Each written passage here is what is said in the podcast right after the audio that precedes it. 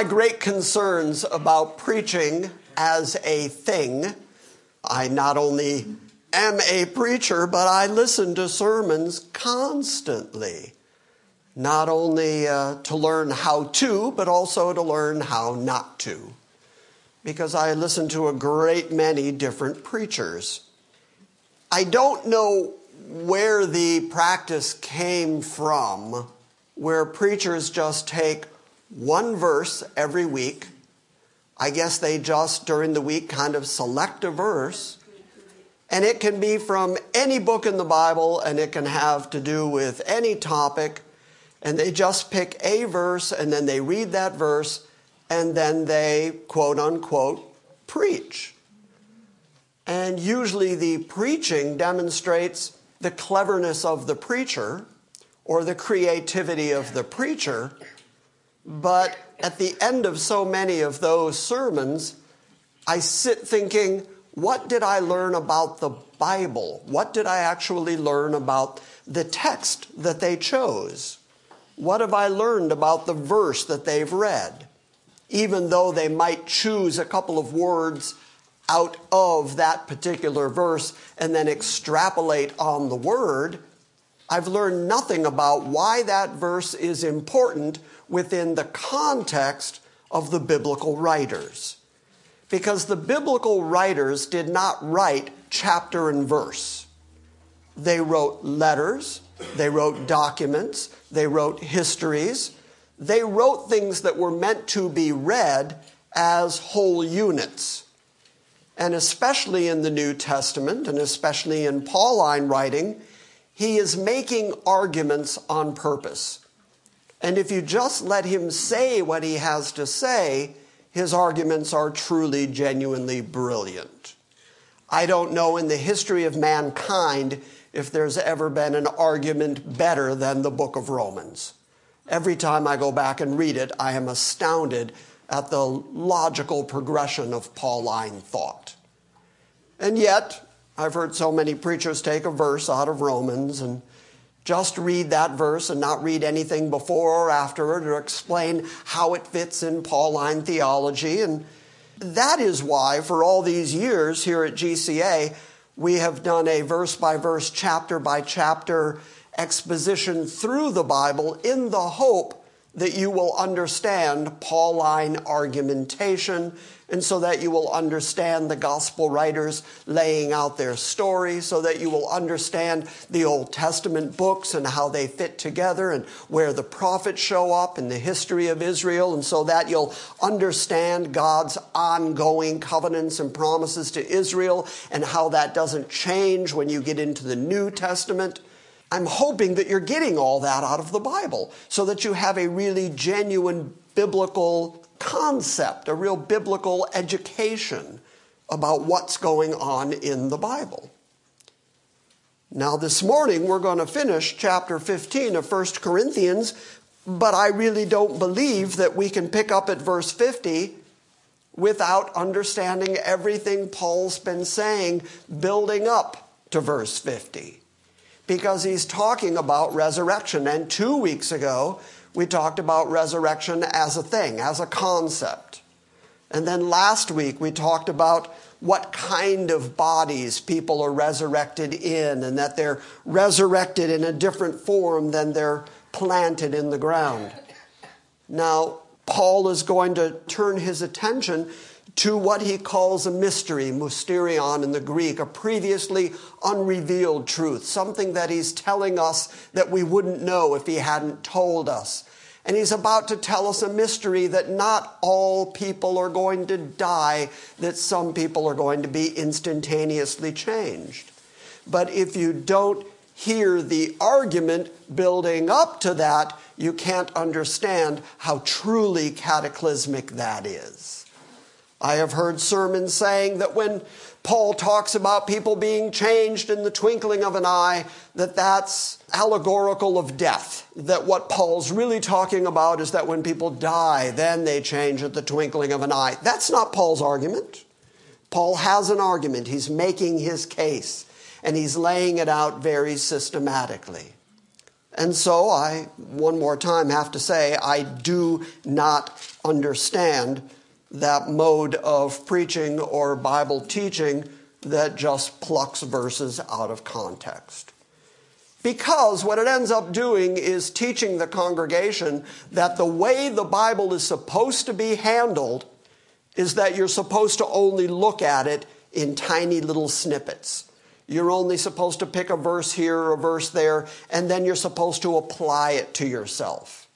When in fact, the way the Bible is meant to be understood is that you're supposed to read it and understand the audience that it was given to and understand what parts of it apply to the church and what parts apply to Israel and what parts are history and what parts are future to come and eschatological so that you can understand the big overview of the Bible because it's an endlessly fascinating book that becomes genuinely dumbed down when you think, oh, if I take a verse out of this Bible like a treasure box, and uh, whatever that verse says in whatever book it comes out of, it doesn't matter if it's Nehemiah. It doesn't matter if it's Paul. It doesn't matter if it's Genesis. It, whatever that verse says, it applies to me. And it applies to my circumstance right now. And if I have to twist it and mold it and spiritualize it in order to get it to apply to me, then that's what I'm willing to do. And I do understand why people do that. I don't understand why preachers do it. I understand why people do it because that's what they've been taught in church. They've been taught that this is how you treat the Bible. But it's not.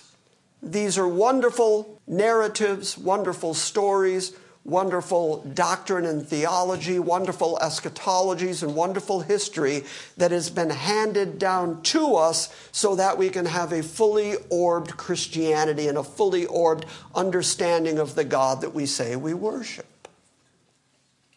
Uh, I know I'm ranting and raving a bit, but I've listened to way too many sermons the last couple of months that do that. And I get to the end of them and go, why? What was that? That was a half hour. That was 45 minutes. But I'm no more biblically educated at the end of it than I was at the beginning of it. So, that being the case, we're going to make Paul's argument this morning. I hope you understand that it's the Pauline argument, it's not Jim's argument. And we're going to start at chapter 15, verse 1, and we're going to read right up until verse 50 so that you can understand the Pauline argument. Because once he gets done talking about the reality of resurrection and the reality of the fact, don't miss this, that flesh and blood cannot inherit the kingdom of God.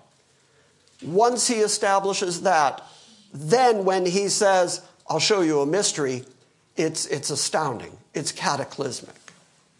So let's start at chapter 15, verse 1.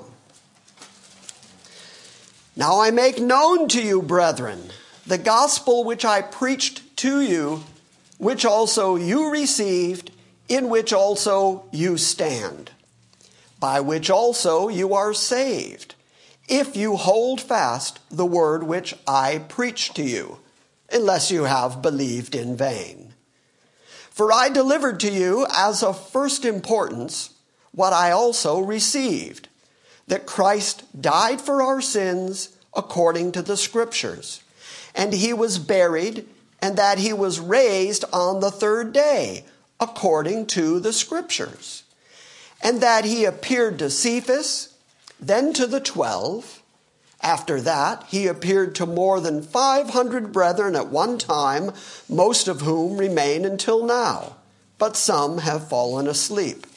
And then he appeared to James, and then to all the apostles, and last of all, keep that phrase, by the way, tattoo that phrase to your mind. Last of all, because we're going to get back to that in about a half hour. So, last of all.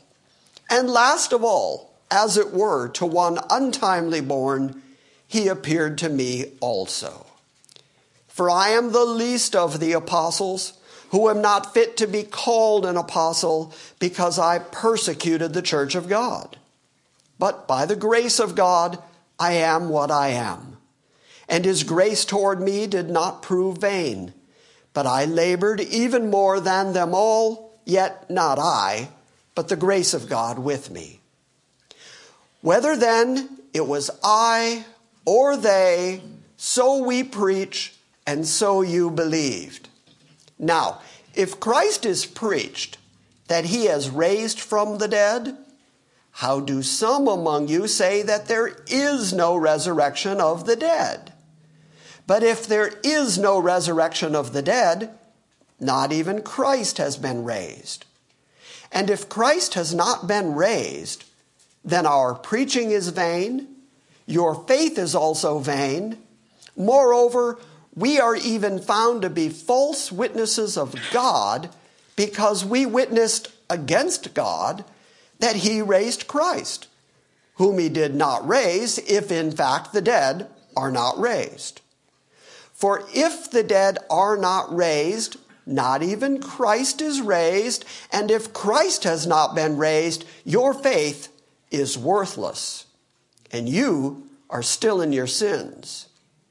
Then those who have fallen asleep in Christ have perished. And if we have hope in Christ in this life only, we are of all men most to be pitied. But now Christ has been raised from the dead, the firstfruits of those who are asleep. So since by man came death, by a man also came the resurrection of the dead. For as in Adam all die, so also in Christ all shall be made alive. But each in his own order. Christ, the firstfruits. After that, those who are Christ's at his coming. Then comes the end, when he delivers up the kingdom to the God and Father when he has abolished all rule and all authority and all power. For he must reign until he has put all his enemies under his feet. Then the last enemy that will be abolished is death. For he has put all things in subjection under his feet. But when he says all things are put in subjection, it is evident that he is accepted who put all things in subjection to him. And when all things are subjected to him, then the Son himself also will be subjected to the one who subjected all things to him, that God may be all in all. Otherwise, what will those do who are baptized for the dead? If the dead be not raised at all, why then are they baptized for them? Why are we also in danger every hour? I protest, brethren, by the boasting in you, which I have in Christ Jesus our Lord, I die daily. If from human motives I fought with wild beasts at Ephesus, what does that profit me? If the dead are not raised, then let us eat and drink, for tomorrow we die. Do not be deceived. Bad company corrupts good morals. Become sober minded as you ought, and stop sinning, for some have no knowledge of God. I speak this to your shame. But someone will say, How are the dead raised? And with what kind of body do they come? You fool! that which you sow does not come to life unless it dies. And that which you sow, you do not sow the body that will be, but a bare grain, perhaps of wheat or of something else. But God gives it the body just as He wished, and to each of the seeds a body of its own. All flesh is not the same flesh but there is one flesh of men, and another flesh of beasts, and another flesh of birds, and another of fish. There are also heavenly bodies and earthly bodies. But the glory of the heavenly is one, and the glory of the earthly is another. There is one glory of the sun, and another glory of the moon, and another glory of the stars for star differs from star in glory. so also is the resurrection of the dead. It is sown a perishable body, it is raised an imperishable.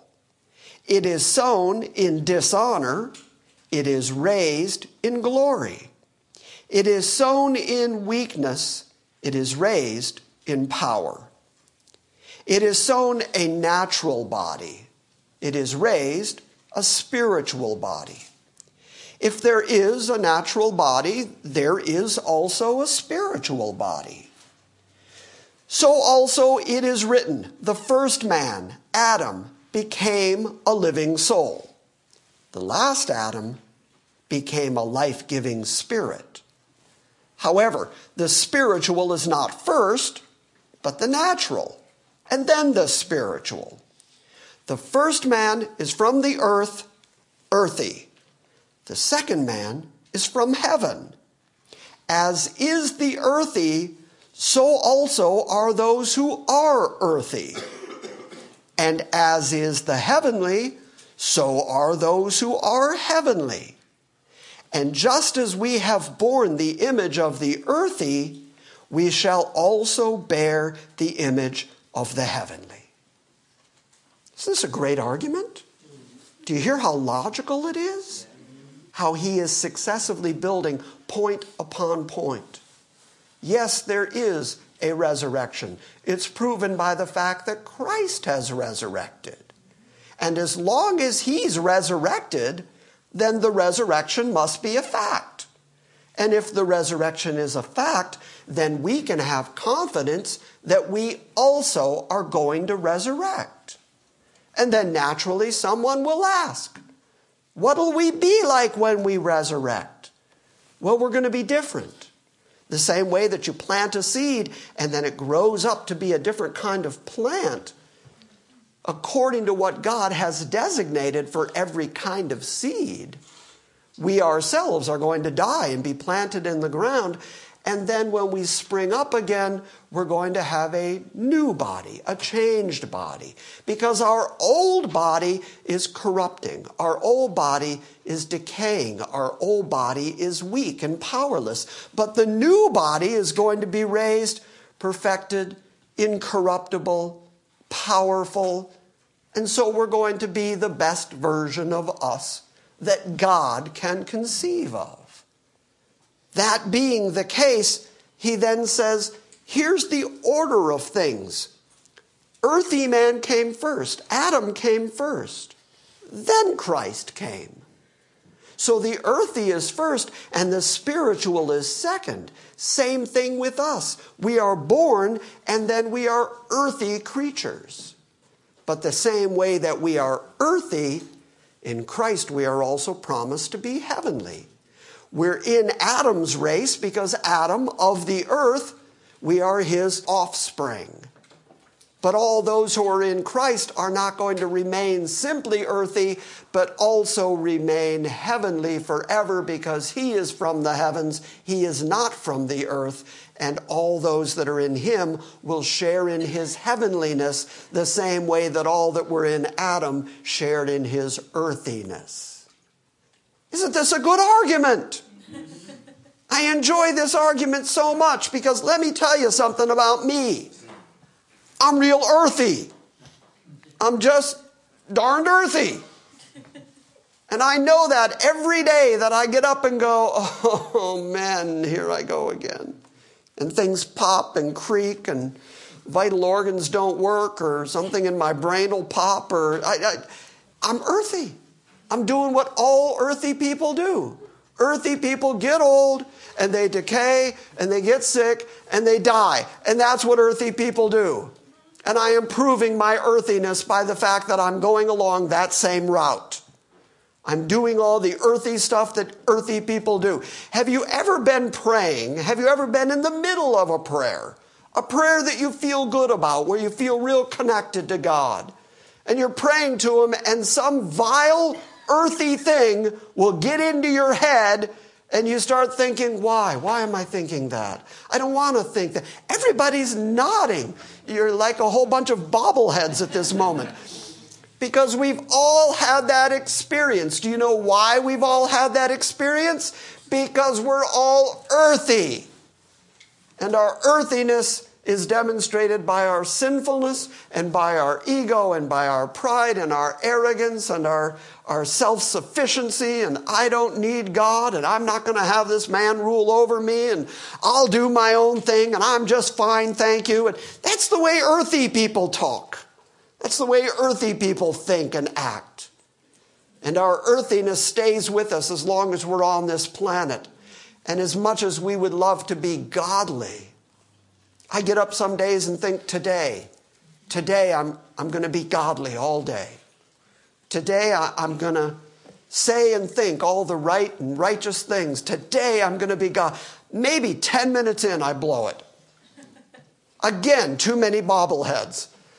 Because we're just earthy and as badly as we want to be spiritual and as, as much as we want to be heavenly, right now we're earthy. Here's the really encouraging part of it. Paul argues that the same way that we are sharing in this earthiness, we are going to share in our heavenly estate. We're going to one day be heavenly because the heavenly man came to teach us about God, came to show us the way to heaven, came to guarantee our resurrection and our ascension into heaven to be with him forever.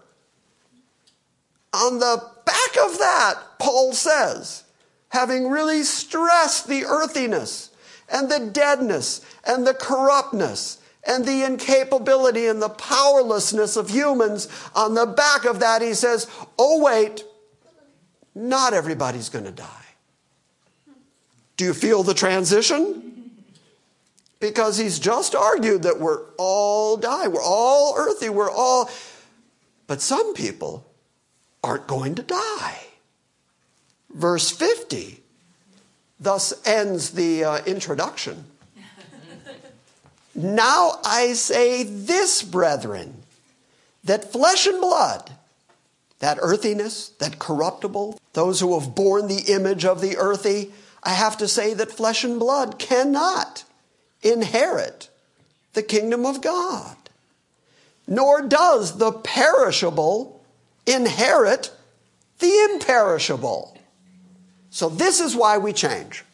Okay, so God's going to come back and raise us up out of our grave. What are we going to be like? Well, you're going to be different. You're going to be fundamentally different. You're going to be different to your core. You're going to be imperishable. You're going to be eternal. You're going to be perfected. Why? Because of this reality. Flesh and blood cannot inherit the kingdom of God. Why? Because it's an everlasting, spiritual, holy, and righteous kingdom. And you are not everlasting and spiritual and holy and righteous. So you can't be part of the kingdom. Something has to change. He has to change you. He has to make you imperishable.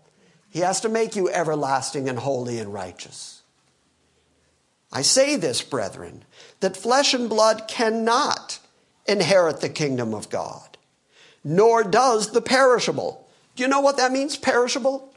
When you're grocery shopping and you're putting things away in your cupboard, do you ever check the date on the stuff that's still up there? And you find out that it's way past the expiration date? Especially when you buy things that are perishable. Buy a tomato and leave it on the counter for a couple days. It will perish, it will corrupt, it'll, it'll fall apart on you. And so Paul argues that we are just like that tomato. Okay, that's not the exact argument. Paul argues that we are perishable because we die. And the perishable, dying us, cannot inherit the imperishable, the everlasting, the righteous and holy spiritual kingdom of God. We can't inherit that in this current state. Something has to happen. If you went to heaven right now in your perishable state, once you got there, you'd still die because you're perishable. But heaven is everlasting. So the perishable cannot inherit the imperishable. But behold, I show you a mystery. We shall not all sleep. That's a euphemism for we shall not all die, but we shall all be changed.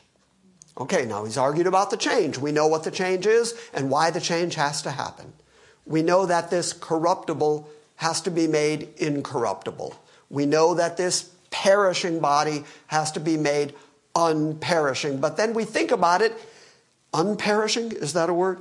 We think about it and we think that, that that's going to happen at death that once we die, then the transition's going to happen. Paul says, wait a minute, not everyone is going to have to die, but we are all going to be changed in a moment, in the twinkling of an eye, at the last trumpet. For the trumpet will sound, and the dead will be raised imperishable, and we shall change. For this perishable, remember a moment ago, he said the perishable cannot inherit the imperishable. Well, verse 53 says this perishable must put on the imperishable. And this mortal must put on immortality. But when this perishable will have put on the imperishable, and this mortal will have put on immortality, then will come about the saying that is written, Death is swallowed up in victory. O death, where is your victory? O death, where is your sting? Now, in verse 56, he's going to answer that question, but let's go back to verse 51 and 52 for a moment. Because this has caused a lot of confusion and plenty of commentaries and dissertations about the last trumpet and exactly when that happens and what that means because we're all anticipating the putting on the imperishable part. We're all anticipating the twinkling of an eye part. And so we want to dig into this last trumpet. When does that happen? I'll show you a mystery. We will not all die. We will all be changed in a moment, in the twinkling of an eye. How quick is the twinkling of an eye? Just how it takes for your iris to react to light. Just like that. Yeah. It just happened again. It just happened again. there, oh, and then there it was. And it happened again. Yeah, just- Yeah, just now. Oh, there it was again. Yeah. Yeah.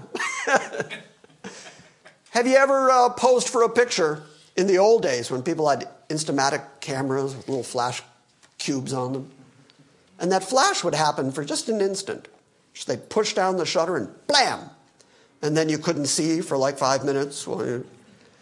That quick flash is how quickly you're going to change from perishable to imperishable, from corruptible to incorruptible, from mortal to immortality.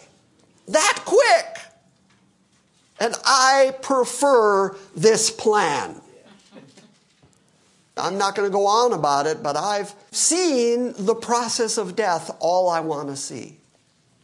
I got a call yesterday from Elder Spots in Chattanooga, letting me know that one of my friends, Elder Jackson, had a heart attack yesterday while driving and died. And then his car crashed behind it. No one was hurt outside of his death. And I said, You know, I feel bad about Elder Jackson's heart attack and his death, but there's a part of me that thinks if you gotta go, go like that. Because I've also seen my mother linger and linger for what is now years. And I have seen her struggling and in pain, and I wish I could relieve it. I keep saying over and over again, I'm not afraid of death. Death itself is the transition from this life into the everlasting life. It's an interruption between life and life. So I'm not afraid of death. I'm really afraid of the process of dying. I saw Dwight nodding his head vigorously because those of us who have had some brushes with it, we, understand that it can be very difficult and very ugly and very painful. And, and I, I don't like the idea of the process of dying. Oh, but wait, not everybody dies. Oh, I like this. This is really good news. Some people are going to step instantaneously, as quick as a flashbulb. They are going to, like the glint off an eye, they are going to be changed to incorruptible and everlasting. Now, I want to know where the line is to get in line for that. Because I'm, I'm queuing right up. I'm ready to go for that. Unfortunately, we don't know who God has ordained to go through that experience. But he says, in the moment, in a twinkling of an eye, at the last trump, the trumpet will sound. Okay, so this tells us when it's going to happen. It's going to happen at the last trumpet. Now, this is where it gets controversial. Because there are plenty of commentators and preachers who say that Paul's reference to the last trumpet has to do with the series of trumpets that we find in Revelation 8 and 9, where after Jesus has taken the scroll from the hand of God and then opened the seven seals, at the last seal, the seventh seal, there is a succession of seven trumpets. And with each of those trumpets, there are events that happen on the earth as part of God's tribulation on earth, part of his judgment and wrath on earth. And so, folks who believe that Paul is saying this instantaneous change will take place at the last trumpet connect that last trumpet to the series of trumpets in the book of Revelation and say, well, then Christ can't come back and he can't take his church until that last trumpet, which places us a long ways into the tribulation period. Do you understand what I'm saying? The upcoming seven year tribulation you can't argue that the church is taken away before the tribulation or the wrath. You have to say that we're going to remain here for a great deal of God's wrath until the seventh trumpet is blown, and that's when we're going to be taken or changed. That's the argument. What's wrong with that argument? It says we'll be taken before that God will come and take his church from the world. Well, close. We'll have to endure wrath again. We'll have to endure wrath. That's a big problem, especially if Christ is a perfect substitute who took the wrath of God in our place. That's a big problem. What'd you say, Jen? I say in Thessalonians, Paul says that uh, Well, let's go look at it. 1 Thessalonians 4 16 and 17. You can even read it to us. I was going to have somebody read that. Let's look at the parallel verse 1 Thessalonians 4 16 and 17. 1 Thessalonians 4 16 and 17. You got it, Jennifer? I do. Read it nice and loud for everybody. For the Lord himself shall descend from heaven with a shout, and the voice of the archangel, and with the trump of God, and the dead in Christ shall rise first. Then we which are alive and remain shall be caught up together with them in the clouds to meet the Lord in the air, and so shall we ever be with the Lord. Okay, so we put that together with what we just read out of 1 Corinthians 15. It's obvious that Paul is talking about the rapture, for lack of a better nickname, the catching away of the church, and that that's going to happen when people are raised from their graves, when they're instantaneously changed, and then all of us, the living and the dead, all in Christ, are going to be raised up to meet the Lord in the air, and so will we ever be with the Lord. But now we know that this is all connected to the rapture of the church. But still, what is wrong with connecting Paul's words with the book of Revelation and its seven trumpets? Theologically, what's wrong with that argument? When was Paul writing? About 60 AD. About 60 AD.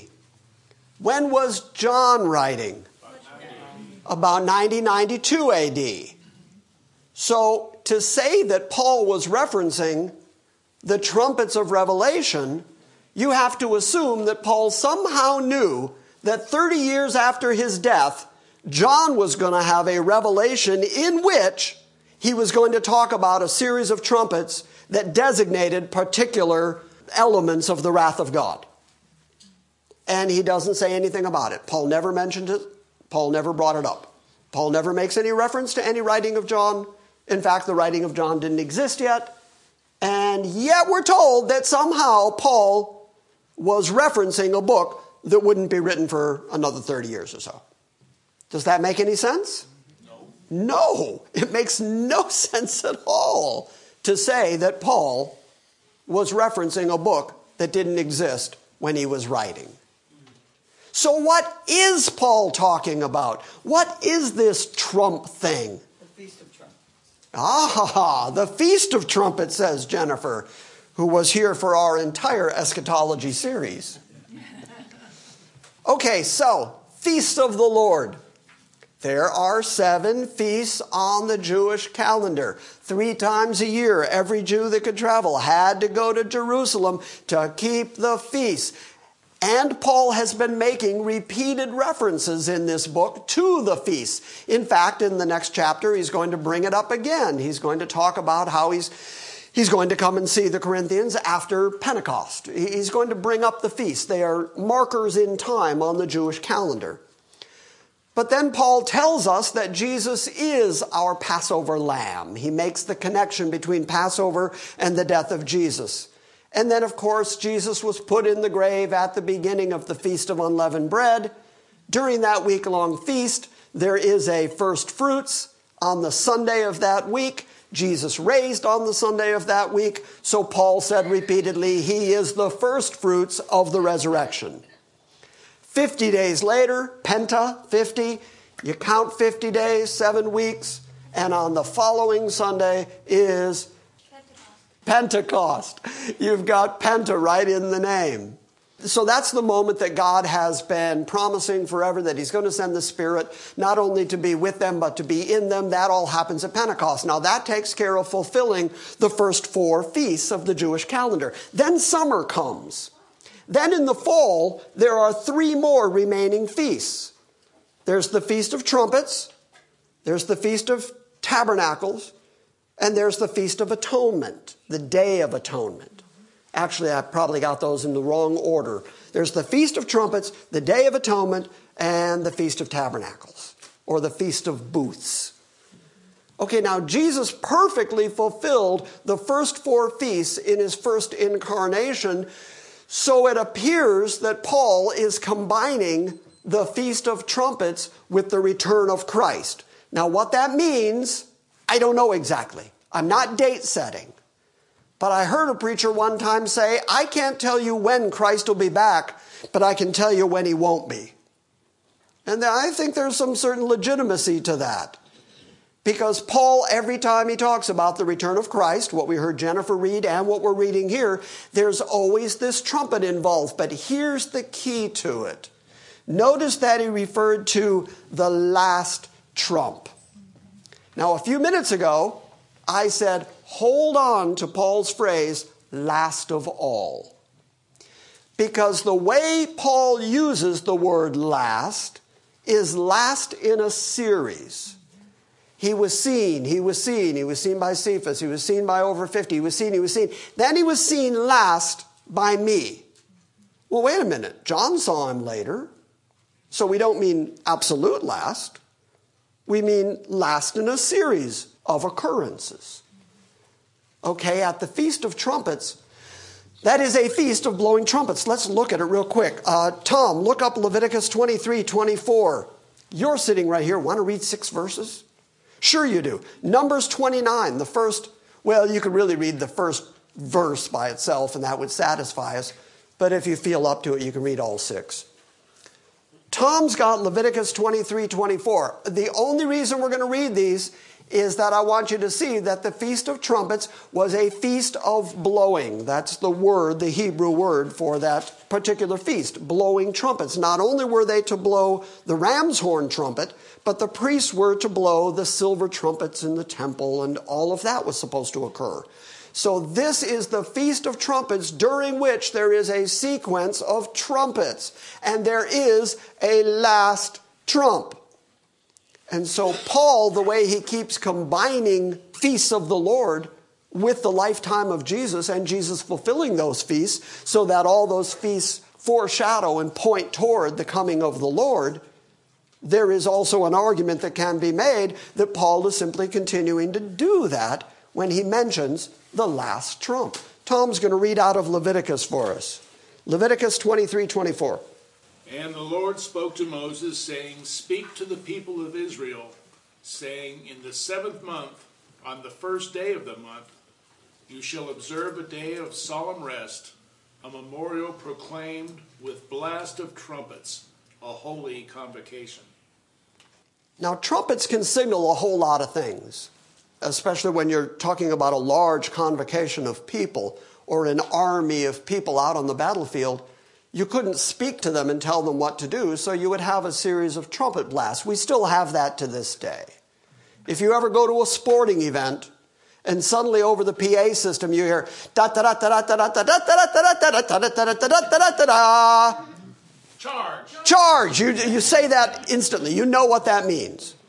When you hear taps, you know it's the end of. Da, da, da, da, da, da. You know that the, the trumpet is saying something. It's signaling something. And so armies had a series of trumpet blasts that could mean anything from prepare for war or good night or gather. And so the children of Israel had these trumpets, these ram's horns that they would blow in order to know when it was, was an assembly.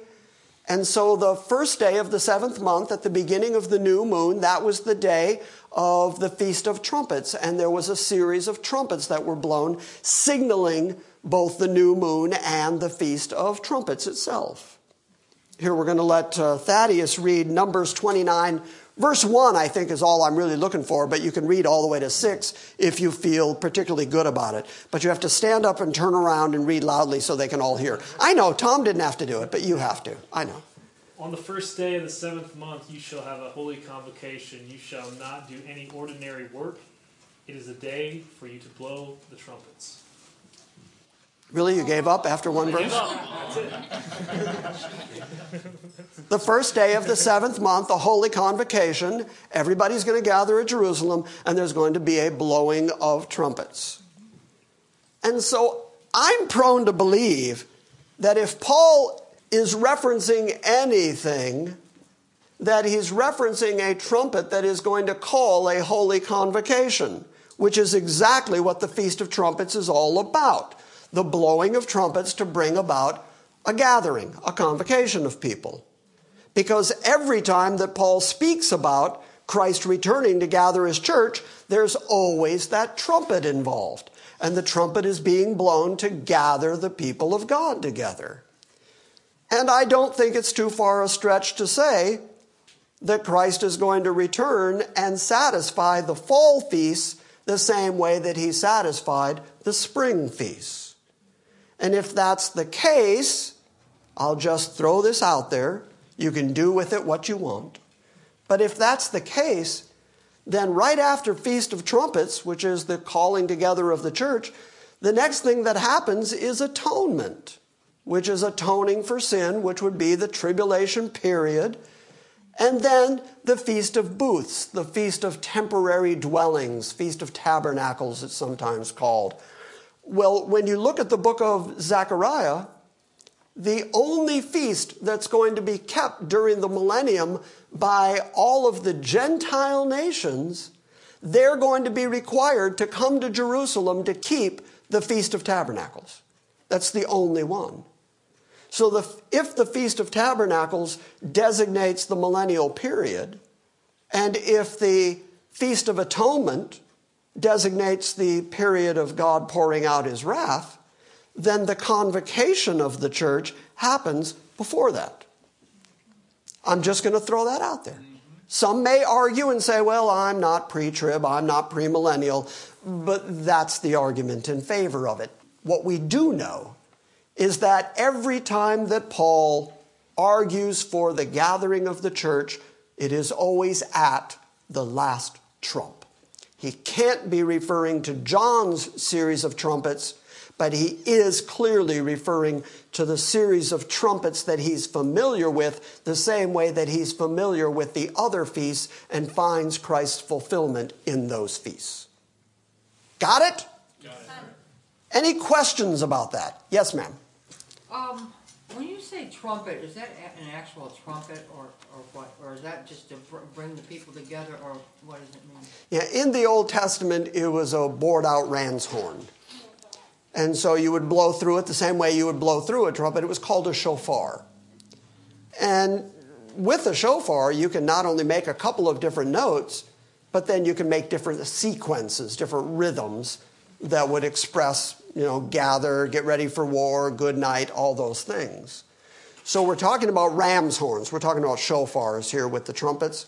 But then there were also silver trumpets, not like Louis Armstrong. We're not talking valves and we're not talking any of that kind of jazzy stuff. We're talking about a, a straight trumpet. Remember those old plastic trumpets that you could get and make the noise through? We're talking about those kind of trumpets where if you have an embouchure and you can make your lips make that noise, it'll be amplified by the trumpet. Or like if a king walked into a courtroom or anything and his guards had the. They'd blow the trumpet. They'd lift those straight trumpets and they would blow the notes. Yeah. Yes, ma'am. I think what she was asking is, will there really be a sound?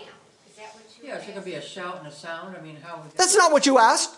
Well, I know, but, No, you're altering your question now. but it's, from what Jennifer was reading, is there gonna be a shout and is there gonna be a trumpet? How will we? Yes. I mean, Yeah, I think so. I mean, loud enough for everybody to hear. Loud enough for us to hear. Okay, this is really important. Good for you for saying that. Good for you. Now, now you get a compliment. A minute ago, not so much. But there are folks who say, well, the rapture can't be a private event, just the church, because it's so noisy. There's trumpet and there's a shout and there's so then the world would hear that. The world would be aware of it. I have always argued God knows how to make particular people aware of his presence and his voice, and not everybody has to hear it. Remember when Paul was traveling on the road to Damascus that he was knocked down and he heard a voice. Remember um, Jesus' baptism? Remember Jesus' baptism, there were people who heard the voice of God say, This is my beloved Son. Some people thought it thundered. Okay, so God has the ability to make sure that only those people he wants to hear him hear him. The same way that he has the ability to make people believe, he has the ability to make people hear him. How did the prophets hear the voice of God? How did they hear him, understand his direction, and be able to write it down? Everybody in the room didn't hear it. Why did Jeremiah have to tell Baruch, this is what God said, now write it down? Because Baruch didn't hear it, but Jeremiah did. So I argue that the rapture does not have to be a worldwide sonic event. It's going to be very specific and very noisy for us because we're going to hear it. It's not going to be something that we're going to be vague about.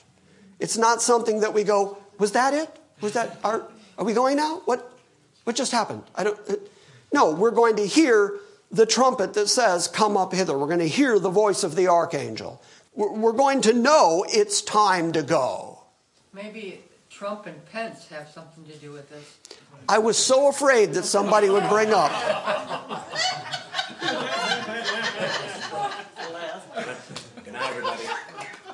I can preach my heart out. I can show scripture from the arguments and the polls. I, I, I knew Trump and Pence were coming up. I knew it. It's not the feast of Trump Pence. It's the feast of trumpets. We're nearly done. Behold, I show you a mystery. We shall not all sleep, we shall all be changed. Two more verses. Zephaniah. Somebody find the book of Zephaniah. Because this trumpet also, it doesn't just signal the gathering of the church, but it signals the coming of the day of the Lord. And since it signals the coming of the day of the Lord, the trumpets must occur at the beginning of the day of the Lord. Somebody look up Zephaniah 1 14 to 16. Somebody else look up Joel 2 1. And you're going to again see this reference to trumpets in connection with the day of the Lord. Who's got Joel 2 1? I got it. Hey, Steve's got it. Read nice and loud. Blow a trumpet in Zion, sound an alarm on my holy mountain. Let all the inhabitants of the land tremble, for the day of the Lord is coming, it is near. So blow the trumpet in Zion because the day of the Lord is coming. So the trumpet is also connected with the day of the Lord. It's not only said in Joel, it's also said in Zephaniah. How many folks have found Zephaniah? Well, uh, well I was going to go over here. Way to play favorites. I know. Zephaniah 29, no, Zephaniah 1, 14 to 16. Stand up and read back to them. The great day of the Lord is near, it is near, and hates greatly. Even the voice of the day of the Lord, the mighty man shall cry there bitterly. The day is a day of wrath, a day of trouble and distress, a day of wasteness and desolation, a day of darkness and gloominess, a day of clouds and thick darkness, a day of the trumpet and alarm against the fenced cities and against the high towers. So, as we put all these pieces together, what have we got? We've got Paul's reference to a trumpet when Christ returns. When Christ comes to get his church, when the instantaneous change happens, when the rapture of the church happens, when all those in Christ, dead and living, are raised up into the air to meet with him, we have a trumpet call at that point. But then we have these Old Testament prophecies that there's also going to be a trumpet call at the beginning of the day of the Lord, which, if we believe that the church is taken off the planet before the day of the Lord, then that's consistent because there would be the trumpet call, prepare for the day of the Lord. That would be the trumpet call to bring the church forward. It's another of the arguments in favor of pre tribulational rapture. But do you see all the references to trumpet? I only say this to say Paul is aware of all those historic arguments but he is not aware of John's revelation. And so all of the commentaries that connect Paul's comment about the last trump to John's trumpets cannot be. That's inaccurate. But he is very aware of all the historic references to trumpets, both in the Feast of Trumpets and the gathering of Israel, and the trumpets for the day of the Lord, the prophetic trumpets. He's familiar with all that. So I argue that he must be saying something in league with what has already been revealed rather than something that would not be revealed till after his death. Does that make sense? Does that make sense? Yes. Let's wrap it up. For this perishable, verse 53, for this perishable must put on the imperishable and this mortal must put on immortality. But when this perishable will have put on the imperishable, and this mortal will have put on immortality, then will come about the saying that is written Death is swallowed up in victory. O death, where is your victory? O death, where is your sting? Now he's going to answer that question. Verse 56 The sting of death is sin. Now, this is perfectly in keeping with everything else Paul has written about sin. He argues that the reason people die is because people are sinful. The wages of sin is death. He's consistent in saying it is because we are sinful that we are decaying. You will notice that back in the Garden of Eden, in talking to Adam and Eve, there was no fear of death. There was no fear of aging or getting sick. There was the warning from God if you eat that, then you'll die. But before that, there, there was no telling how long Adam would have survived had he not eaten from the tree of the knowledge of good and evil. But once he did that, people began dying and dying and dying. So the sting of death is sin. How do we know when we're sinning? How do we know that we are sinful? Because God has already placed a righteous standard. He says the power of sin is the law. And if you are under the law, if you are only under the law, if you are solely under the law, the law can do nothing but condemn you. That's all it can do.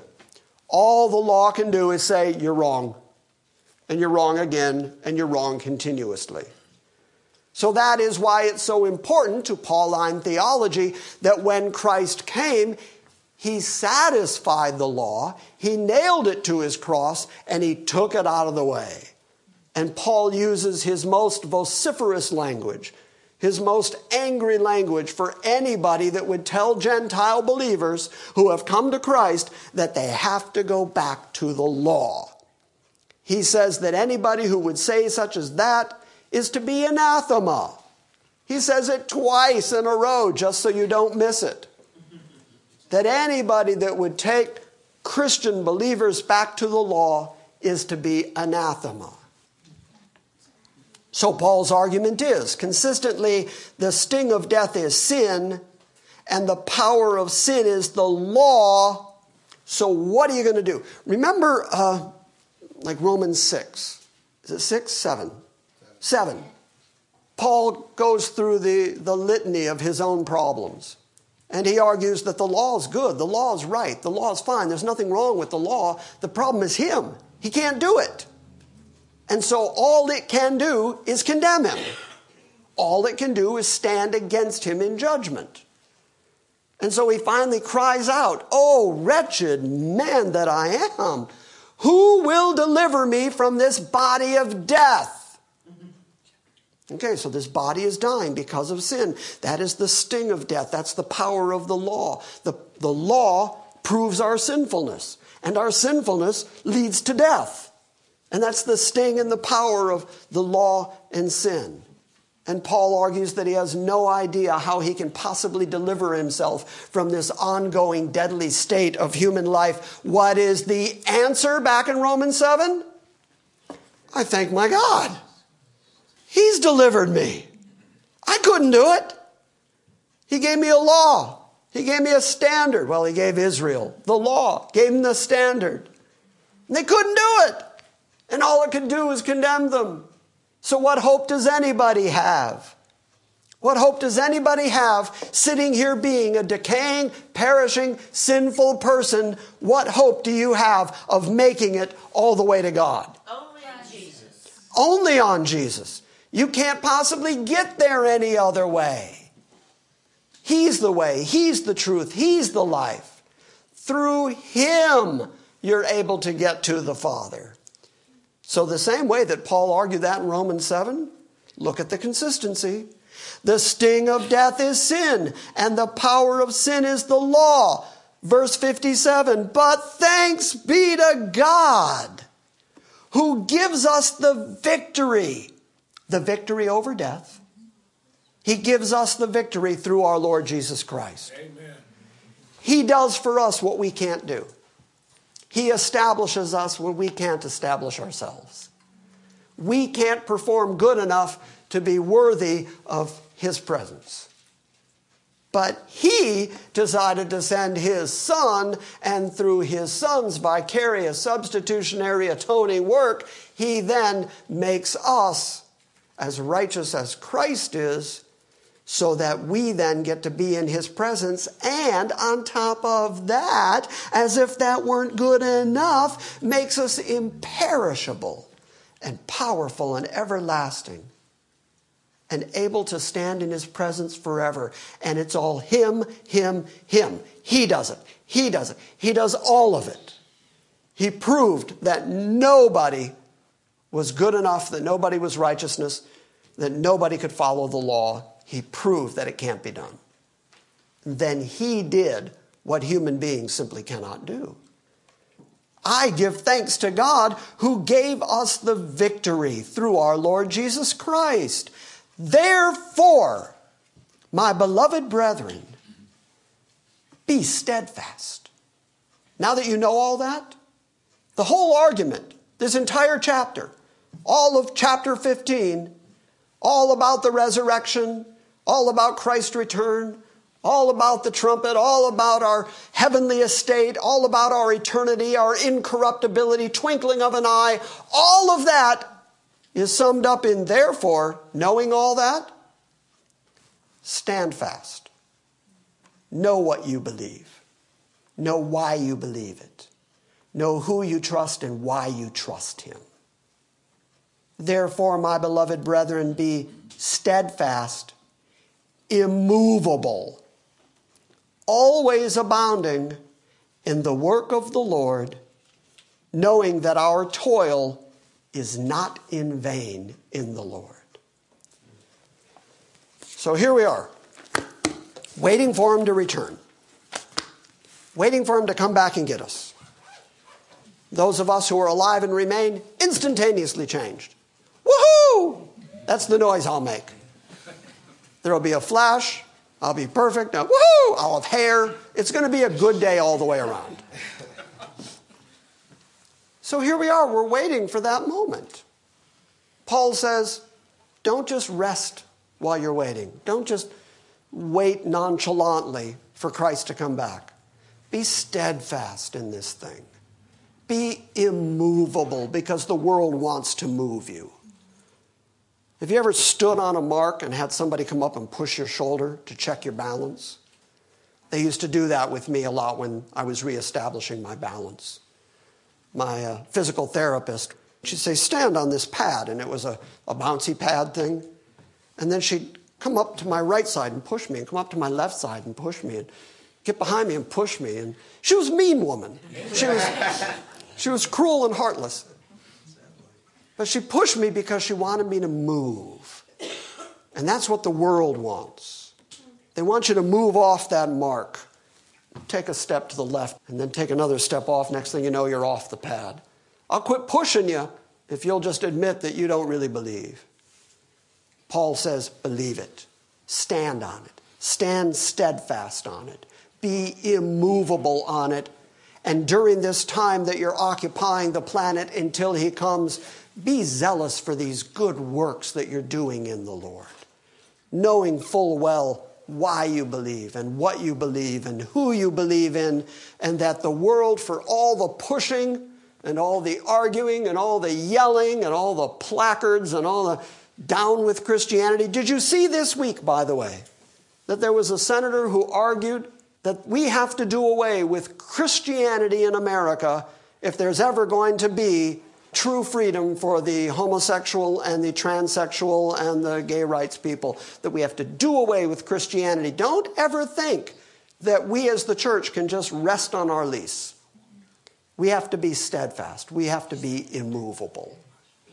And I hope that Paul's argument this morning is enough to give you hope and enough to get you forward thinking, looking for the return of Christ because he's going to return to those who anxiously anticipate his return.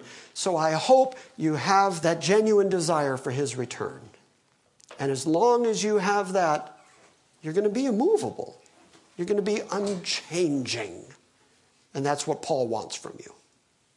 You got it? Got it. Got it. Are you happy you're a Christian today? Yes. Because there's a whole bunch of people out there who don't know any of this stuff. Pretty unhappy if you ask me. They would be pretty unhappy? They are pretty unhappy. They are pretty unhappy. I thought you were announcing that you are unhappy. No, no, no. And I was going to say, that's sad. We have to burn you at the stake now. And so, no, it is. Listen, Paul said it earlier that if you only have hope in this life, we are of all men most miserable. You're right. There's nothing but unhappiness if you have no hope for a future. All you get is this world. Eat, drink, and be merry because this is it. And tomorrow we die, and that's it. Well, Look at all And- the protesters out there. They're, they're miserable. Unhappiness runs rampant. You know, it's funny, again, that you bring that up because Paul talks so often about how Christians should behave. And one of the things he says is don't riot, don't be involved in rioting. And I know, like 20 years ago, 25 years ago, to me that seemed like an inconsequential kind of command because there wasn't a whole lot of rioting necessarily going on. Look what's happening now. The unbelieving world is demonstrating its sinfulness in the way that it is rioting and destroying other people's property. My freedom of speech. For freedom of speech, the world is going nuts. The world is going crazy. Christians know that we have a far better hope and that this world is passing and that one day we're going to be in eternity changed and eternal with Him, incorruptible, overjoyful. God will wipe away every tear. That sounds like a good plan. It sounds a whole lot better than trusting that me and my friends are going to go bust up a window and somehow someone's going to hear my argument because of that. Silly people. All right, I got to let you go. It's gotten late. All right. I just want you to know, aren't you a little worried about your death? Am I I want to tell you what Jesus said. I'm the resurrection and the life, and he who believes in me, though he may, though he may die, he shall live. And whoever lives and believes in me shall never die. Do you believe this? Isn't that great? Yeah. So why are you worried about your death? I'm not worried about my You're death. not going to die. I'm not worried about my death. I'm worried about the process of dying. I'm worried You're ab- going to die. Jesus just said, if you live and believe in me, you're not, you'll never die. But he didn't say you won't get old, sick, and corrupted. Well, you can do that, but you won't die.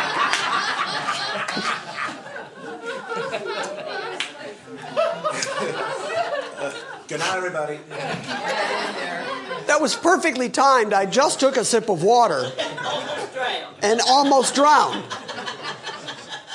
right there. And they'd have blamed that on me. I'd have run. And they'd have blamed you. That would be all over the internet. Miss Gladys killed Jim.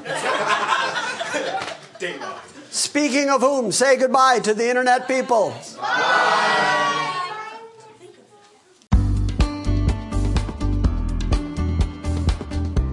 Thank you for listening to this Sunday morning message from Grace Christian Assembly.